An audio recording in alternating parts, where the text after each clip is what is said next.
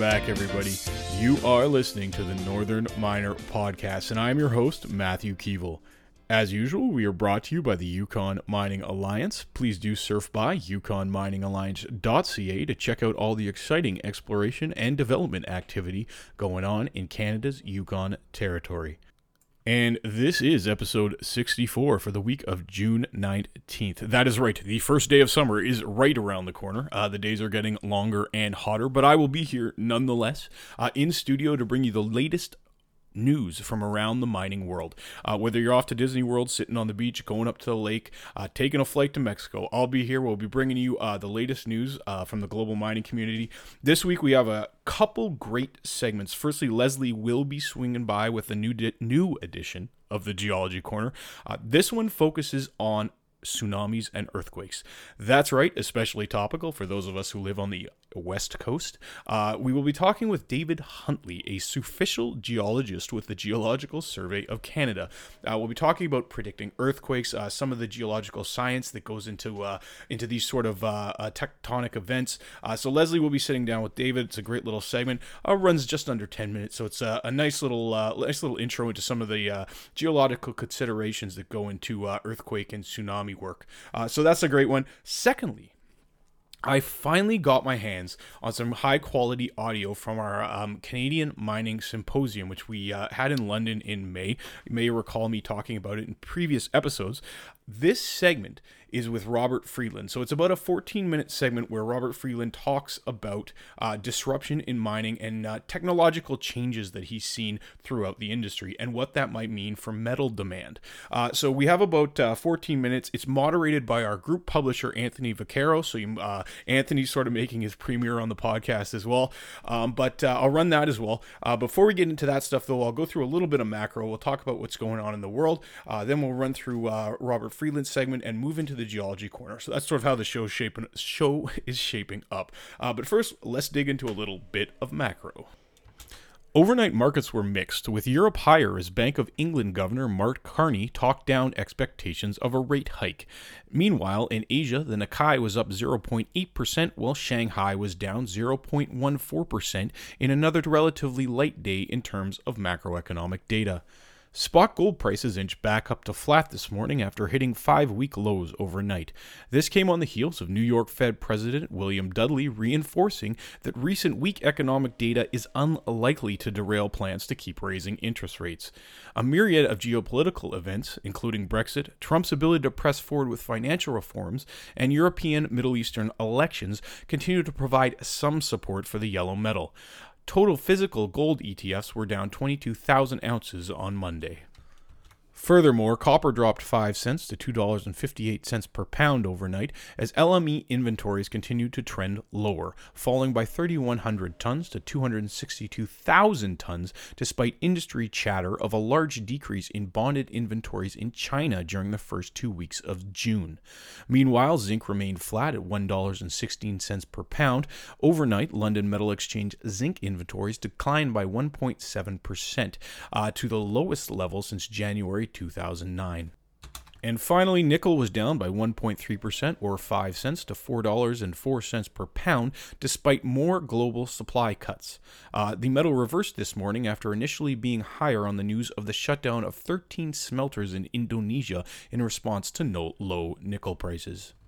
And that pretty much concludes our touch of macro for the week. We will continue to keep our ear to the ground through the summer to uh, get you set up on metal supply and demand heading into fall. Um, but now, without further ado, let's continue into our segment with Robert Friedland from the Canadian Mining Symposium in London this past month. Uh, this one's really interesting. As mentioned, he talks about technology, uh, both uh, broadly and how that might affect metal demand and also technology vis-a-vis how it might affect mining itself uh, in terms of uh, processing, uh, milling, etc. Uh, so it's a really interesting segment. Um, one thing, one disclaimer. Um, Robert uh, does have a little bit of a tendency to uh, to get to his point circuitously, uh, so there is a little bit of anecdotes and uh, stories and stuff, but it's all very interesting because he's he's just generally brilliant. So you, you end up getting all these really cool sort of little side notes when he speaks about uh, about uh, mining and how it sort of fits in with things globally, like broadly. So we're not we're not really parochial here. he's talking about mining as an entity within broader civilization, basically. Um, and uh, it, once again, as mentioned, uh, Anthony Vaccaro, our group publisher, is making his Northern uh, Miner podcast debut this week. Uh, Anthony moderated uh, Robert's uh, Robert's segment at the symposium, so you hear Anthony in there a little bit as well. Um, but yeah, let me run this, and I'll see you after the break. just to introduce Lesley's Geology Corner.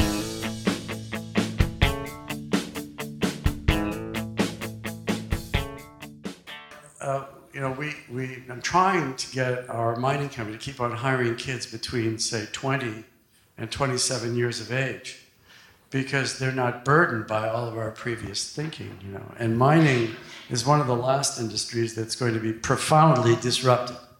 You know, we think mining industry is going to change completely in the next 20 years. And we want to be part of that process rather than following it. Can you shed a little can you shed a little more light on that? What aspects do you think are going to be where's that dis- what form is that disruption going to take within the mining industry? So now we're getting to the stuff I really wanted to talk about. So, um, at any given moment today on the continent of Australia, 16% of the electrical energy, 1 6%, is either crushing or grinding rock. And so that's many, many, many nuclear power plants equivalents. Each one is a gigawatt, a thousand, you know, thousand megawatts or a gigawatt. Typical nuclear power plant unit is a, you know, 1,000 megawatts. So there's probably the equivalent of 30 nuclear power plants crushing or grinding rock on the Australian continent at any moment. So when they mine iron ore, they grind this stuff down to talcum powder. They mine any other kind of ore. It's very energy intensive. Now, we think that uh, new technology is going to come to reduce that energy consumption by 99%, using very powerful electromagnetic pulses that came out of uh, atomic weaponry and electromagnetic pulse weaponry. It's possible to cause rock to just not want to be rock anymore. It doesn't think it's rock anymore. So we'll start with physics, and it's all very counterintuitive, but but the way it's done is with a very powerful electromagnetic field in the more advanced way. That's the way the Americans do it, Russians, uh, Chinese, Israelis, Americans, Pakistanis. This technology is now known. Now we can turn it to mining. You need a supercapacitor. You need an ultracapacitor that compresses electrical energy. When metal is uh, subjected to an electromagnetic field that's strong enough, it doesn't want to be metal anymore. It doesn't think it's metal without getting hot. This is amazing. Like you have a fork or a knife or a spoon. If you, if you subject that metal to a very powerful electromagnetic field, it just gives up. It thinks it's a liquid. And then when you turn off the electromagnetic field, it goes back to being a metal again. And it never gets hot. There's no wasted energy because the heat would be wasted energy. So what we think of in our brain as being a solid or a metal is not. It's just a matter in a slightly different form. Those of you that like Star Trek, uh, you see that pulse drive, you know, right? Warp drive. That's just a very powerful electromagnetic pulse. That's exactly how an atomic weapon is, is detonated. So it can be done by the compression of electrical energy. So to further entertain you, uh, Thomas Alva Edison uh, developed the world's first light bulb. It was about that big. And uh, he originally wanted to make the filament out of nickel, so he was a miner. A lot of people don't know that Thomas Alva Edison was a miner. He went to Sudbury, Ontario, and he sunk a shaft looking for nickel because nobody was using nickel in 1882. And he almost found the nickel ore body that he was looking for in Sudbury. He gave up. He couldn't find enough nickel. So he made that first filament out of tungsten. And then he turned on this light bulb in his garage. It was the first light bulb in the history of our species. You know, the electricity was generated with a steam engine. They burned coal, the steam engine turned around, it made direct current. The current went through a wire into the filament, into the first light bulb. Holy shit, it turned on. And he thought, now what am I going to do? He was a miner, Thomas Alva Edison. What am I going to do now? There's no place to sell light bulbs because there's no place to screw one in. There's no infrastructure for these damn things. So he created a penny stock. He was a promoter. And the company was called the New York Electric Light Illumination Company. He cut a deal with New York City to string these lights, DC, direct current lights. Remember when you were a kid with a Christmas tree, if one of the lights went out, the whole string went out. he strung these DC lights down Fifth Avenue, 1883. And the deal was that he was charging New York City for electric illumination. The year before, they were still burning whale oil on Fifth Avenue. They were going and mining sperm whales and taking their oil and burning it in these lamps for high quality illumination because the rich people lived on Fifth Avenue. So here comes this guy with a New York Electric Light Illumination Company. I think he went public at 17 cents a share, and his market cap was around 200,000 US, which was, you know, significant money in 1882, but it wasn't gigadollars. And I'm sure you all know that that company today is called General Electric, right? And he was a miner. And he disrupted electricity, and people didn't, we don't burn whale oil anymore for electrical light.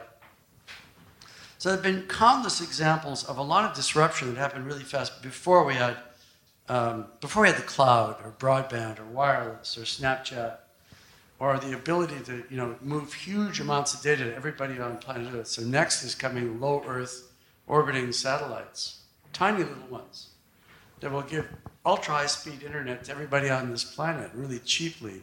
So everybody is connected to everything. So you got all these really smart kids in China that want to be Bill Gates. They want to be Steve Jobs. And when you go Google EHang 184, it'll freak you out. These Chinese kids who want to be Steve Jobs, they invented this vehicle. And they built it with their own money they made selling you these drones at Walmart. What a story. I mean, it's unreal. Right out of the blue. This is the coolest video. Just go to YouTube, EHang184, and they tell their story. So don't think that entrepreneurialism is limited to America. It's almost extinct in France, but it's very much alive in China. It's a French word, you know. So everything is going to change. And so we're involved in this electromagnetic pulse stuff. And uh, let me give you another example. Uh, when we mine diamonds, we, I mean, this is a mining related audience, so we'll talk about mining. So when we mine diamonds, it usually occurs, it's either alluvial or it's in a kimberlite pipe. And when, you know, diamonds are very, very hard on the Mohs scale, they're incredibly hard, but they're brittle. They break on their natural cleavage planes. So when we crush kimberlite in a diamond mine, depending on where we, we set the mesh size, we break about 30% of the value of the diamonds. We tend to break the really big ones, where most of the value is. So with the technology I'm talking about, we can just use electromagnetic pulses, and the kimberlite, which is the matrix in which the diamonds occur, just turns into a liquid. And there are the diamonds. They're released in three billionths of a second. And we don't break any of them. None of them are broken. So a 30% net smelter royalty on all the world's diamond production is disruptive. It's a trivial application of what I'm talking about. We can, we have a whole new paradigm on how to recover metals out of rock. For the last 400 years, uh, back to De Re Metallica, we recover metal from rock by beating it to death. We crush it and we grind it. And down at the micron scale, when you have very small particles of, say, gold in silica encapsulation, or in arsenopyrite, you can't get the metal out. It ends up in the tailings pond. You know, maybe you get 90% recovery. In most mines, you get 90% of the copper, 79% of the silver, the rest goes to the tailings pond. After we grind it down to talcum powder, and we use a huge amount of energy grinding that stuff down to talcum powder. So we think we have a new way to get that metal out of the ground, even down to the micron scale, just by spalling it away, separate. There's, a, there's an acoustic impedance differential between the specific gravity of the gold molecule and the surrounding rock. They have a different specific gravity. So when you put electromagnetic energy through the rock, it peels that particle of metal away from the surrounding rock. It's the opposite of crushing and grinding. It's popping it away from the matrix. And uh, we've done work in France with the support of the French government. And we can liberate, like, we get like 99.99999 99999% of any metal from rock with very little energy, which of course will totally change the definition of ore. Ore is rock that you can theoretically mine at a profit, you know. That's why you have the concept of cutoff grade, this mystical concept of I mine this stuff, but this low grade stuff I set over here, this is the good stuff on which I generate cash flow. This whole thing is going to be disrupted. We're sort of last in line You know, the oil and gas industry is hurry, is a little bit more desperate. You, did you notice that OPEC and Russia just said, "Oh no, we're going to go back and throttle back production again"? Well, they're losing their power. You know, OPEC's losing their power. Even with the Russians, they're cooperating because the rig count uh, for shale just exploded when oil goes from 40 to 50 dollars a barrel. They just turn on these oil factories, and with the technology we're looking at in oil, we could probably get the cost down on that shale to trivial numbers. So we're swimming in an ocean of oil. At the same time, we don't need it as much anymore. And you know, the mining of oil is the mining of anything else. It's all the same. I mean, it's a mine. It's just in oil and gas, the exploration hole is the mine. You drill the hole, you find an oil field, well, you've just developed your mine. So it's a, it's a superior business to what we do, which is this miserable process of having to build a, a mill that takes nine years and go through this morass of government interference. And people that don't understand where a ham sandwich comes from, by the way. And they don't even understand why you're mining what you're mining. They think it's inherent evil to be mining anything and, uh, and through their ignorance are epitomizing the ultimate in both stupidity and hypocrisy, which is a very bad combination. In, at the Colorado School of Mines, they have these bumper stickers, you know. First one was called Stop Mining. Let the bastards freeze in the dark. That one was quite popular. the one I like better is um, Earth first. We'll mine the other planets later, of course.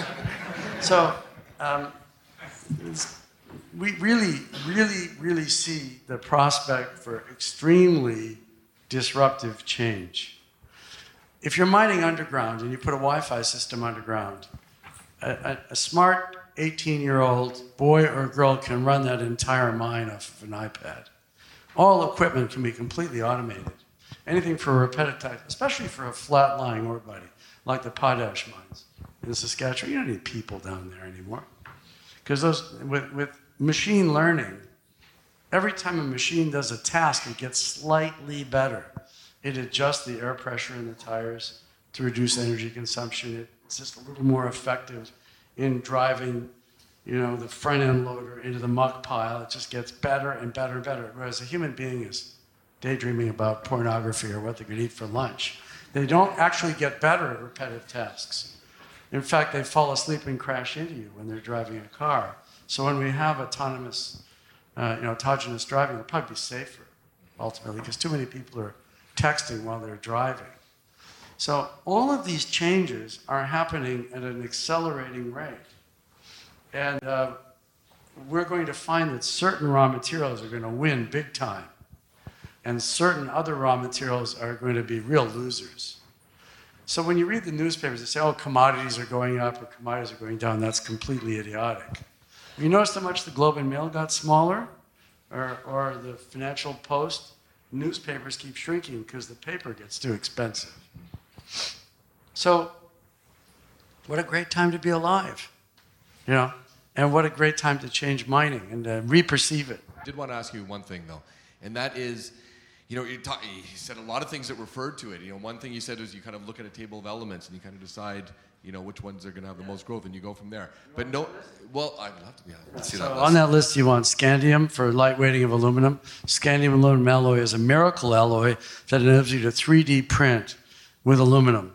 Once you can 3D print with aluminum, you can make anything with 3D printing. You can make an elaborate motorcycle.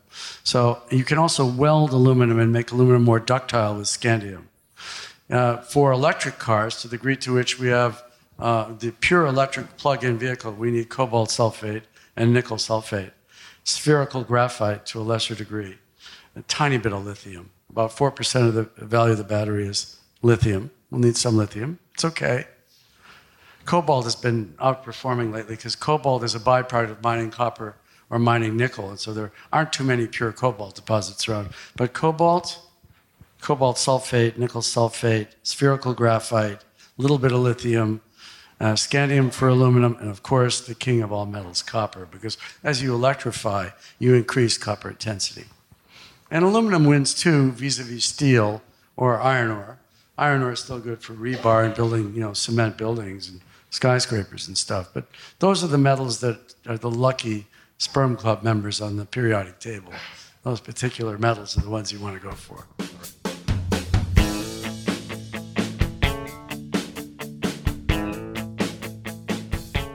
And welcome back to studio. Uh, so that was great. Whenever you hear Robert speak, there's always just these total like um, sort of connections with things he's seen globally that wouldn't even occur to you. There was I you should have seen the um, process for me editing down that segment. It was like 45 minutes in total, uh, and then a lot of it like was was there was a lot of talk about like drone technology, and he went off on on a tangent about nuclear power and, and North Korea getting the atomic bomb and the Fat Boy program.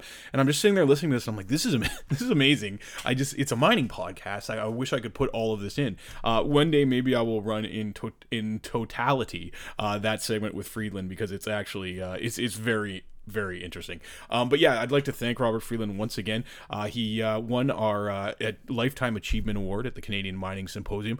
Um, so thanks to him for stopping by and giving a great address, and thanks to our group publisher Anthony Vaccaro for moderating that. And now let's move on to Lesley's Geology Corner, where we'll be sitting down with surficial geologist David Huntley to talk about earthquakes and tsunamis. I promise it's not too scary, even if you live in Vancouver. So don't worry, uh, you can keep the kids in the room for this one. It's not, it's not, it's not apocalyptic. It's good. It's it's, it's actually really interesting. Uh, they chat a little bit about uh, predictive science in terms of earthquakes and things like that. So it's it's a really cool little segment. Um, so uh, I will run this, and uh, once again, I will be back after the break just to wrap up the show.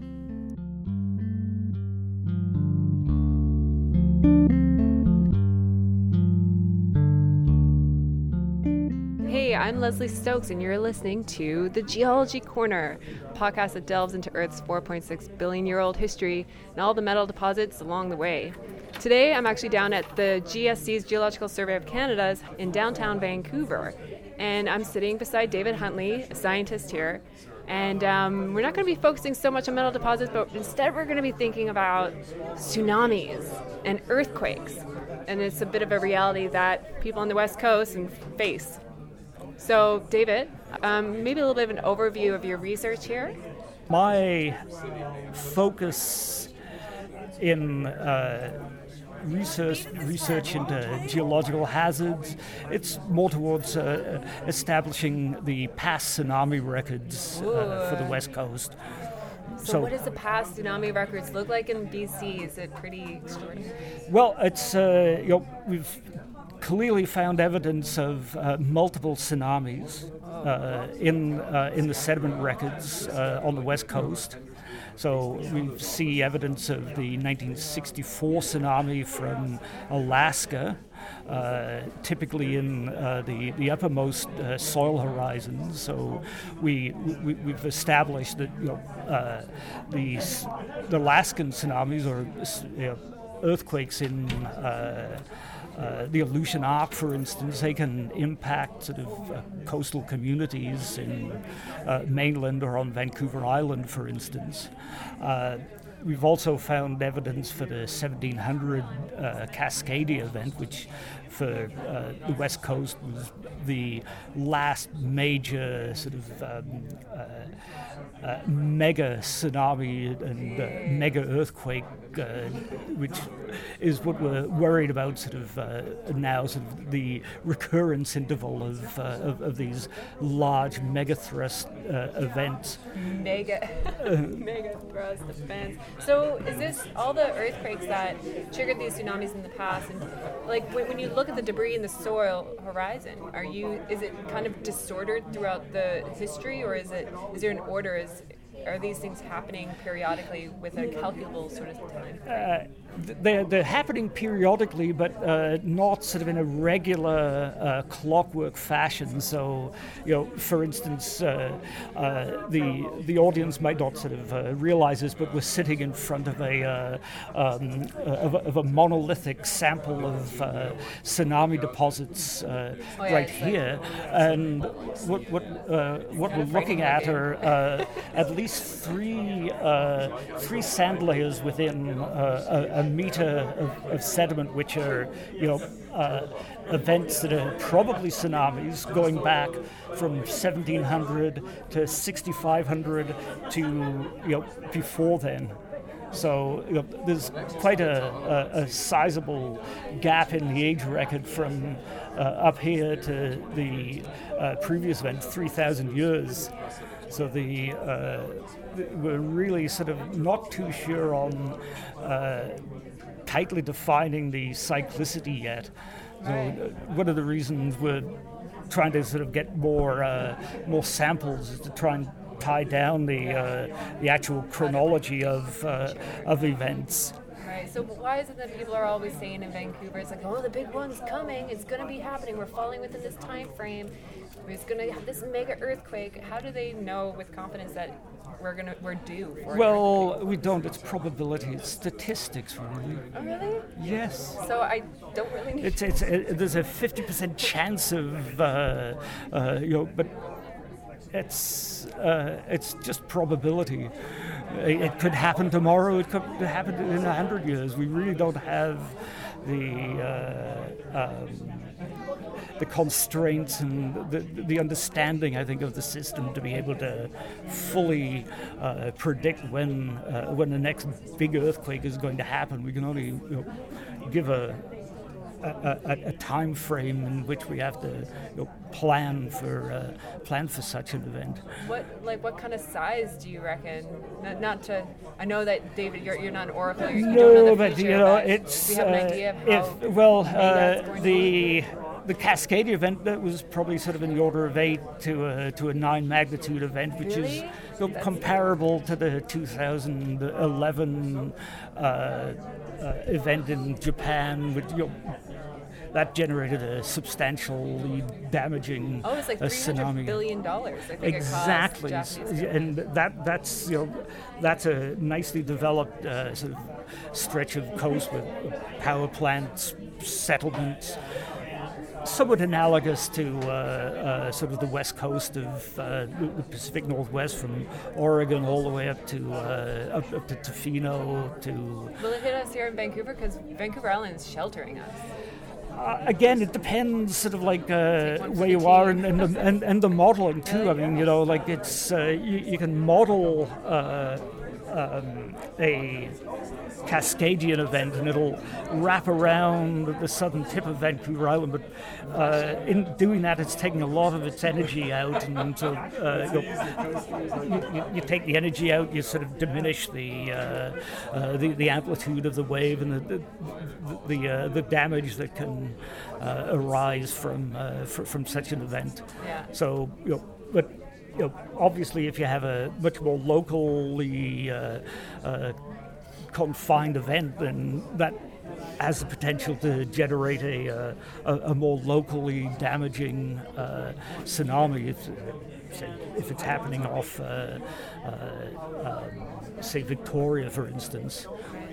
So why? Where is this earthquake going to come from? Like, what's causing it? Is it's going to be some fault out in the ocean? Yes, so it's uh, you know for the Cascadia event, it's the subduction of the uh, the Juan de Fuca plate underneath the uh, the, the, trailing edge of uh, the North American uh, coast, which for you know, for, from Oregon up to Vancouver Island, it's actually subducting uh, beneath the uh, beneath the continental crust. As you go further up north towards Haida Gwaii, it becomes a transform fault, so it's sliding uh, uh, beside each other, and that form of earthquake is not readily they, don't readily develop uh, tsunamis so it's more the subduction style uh, events like we get from uh, uh, sort of Oregon to Vancouver Island that are uh, that are the main concern.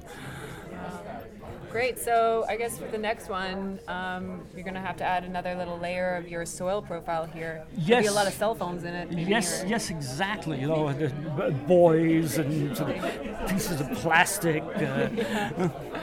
well, anyway, I guess so. Uh, the best thing that we have to do is just get prepared. Be prepared and, you know, uh, listen for the sirens. Do we have sirens in Vancouver? Uh, I don't know. I don't think so. Oh, we may in uh, Richmond. Maybe. lowland areas, I, I, I'd suspect. Yeah, I know in Vancouver, whenever I go surfing in Tofino, there's always that sign. It'd be like tsunami, and, and then you just like run up. Yeah, but I, so you I've, know, I've got my path mapped out. Then, then you're good. Yeah, I'm good. well, I guess that's it. Well, thanks to everyone for um, listening in to this week's Geology Corner.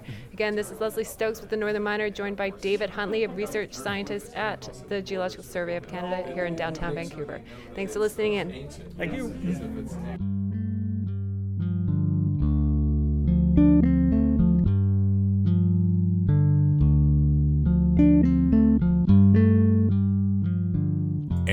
Welcome back to studio. Thanks again to Lesley and David for putting together that geology corner on earthquakes and tsunamis. I know we've all had that question. Lesley asked about the big one in Vancouver. We hear about that so often, so it's interesting to hear what a surficial geologist has to say about that.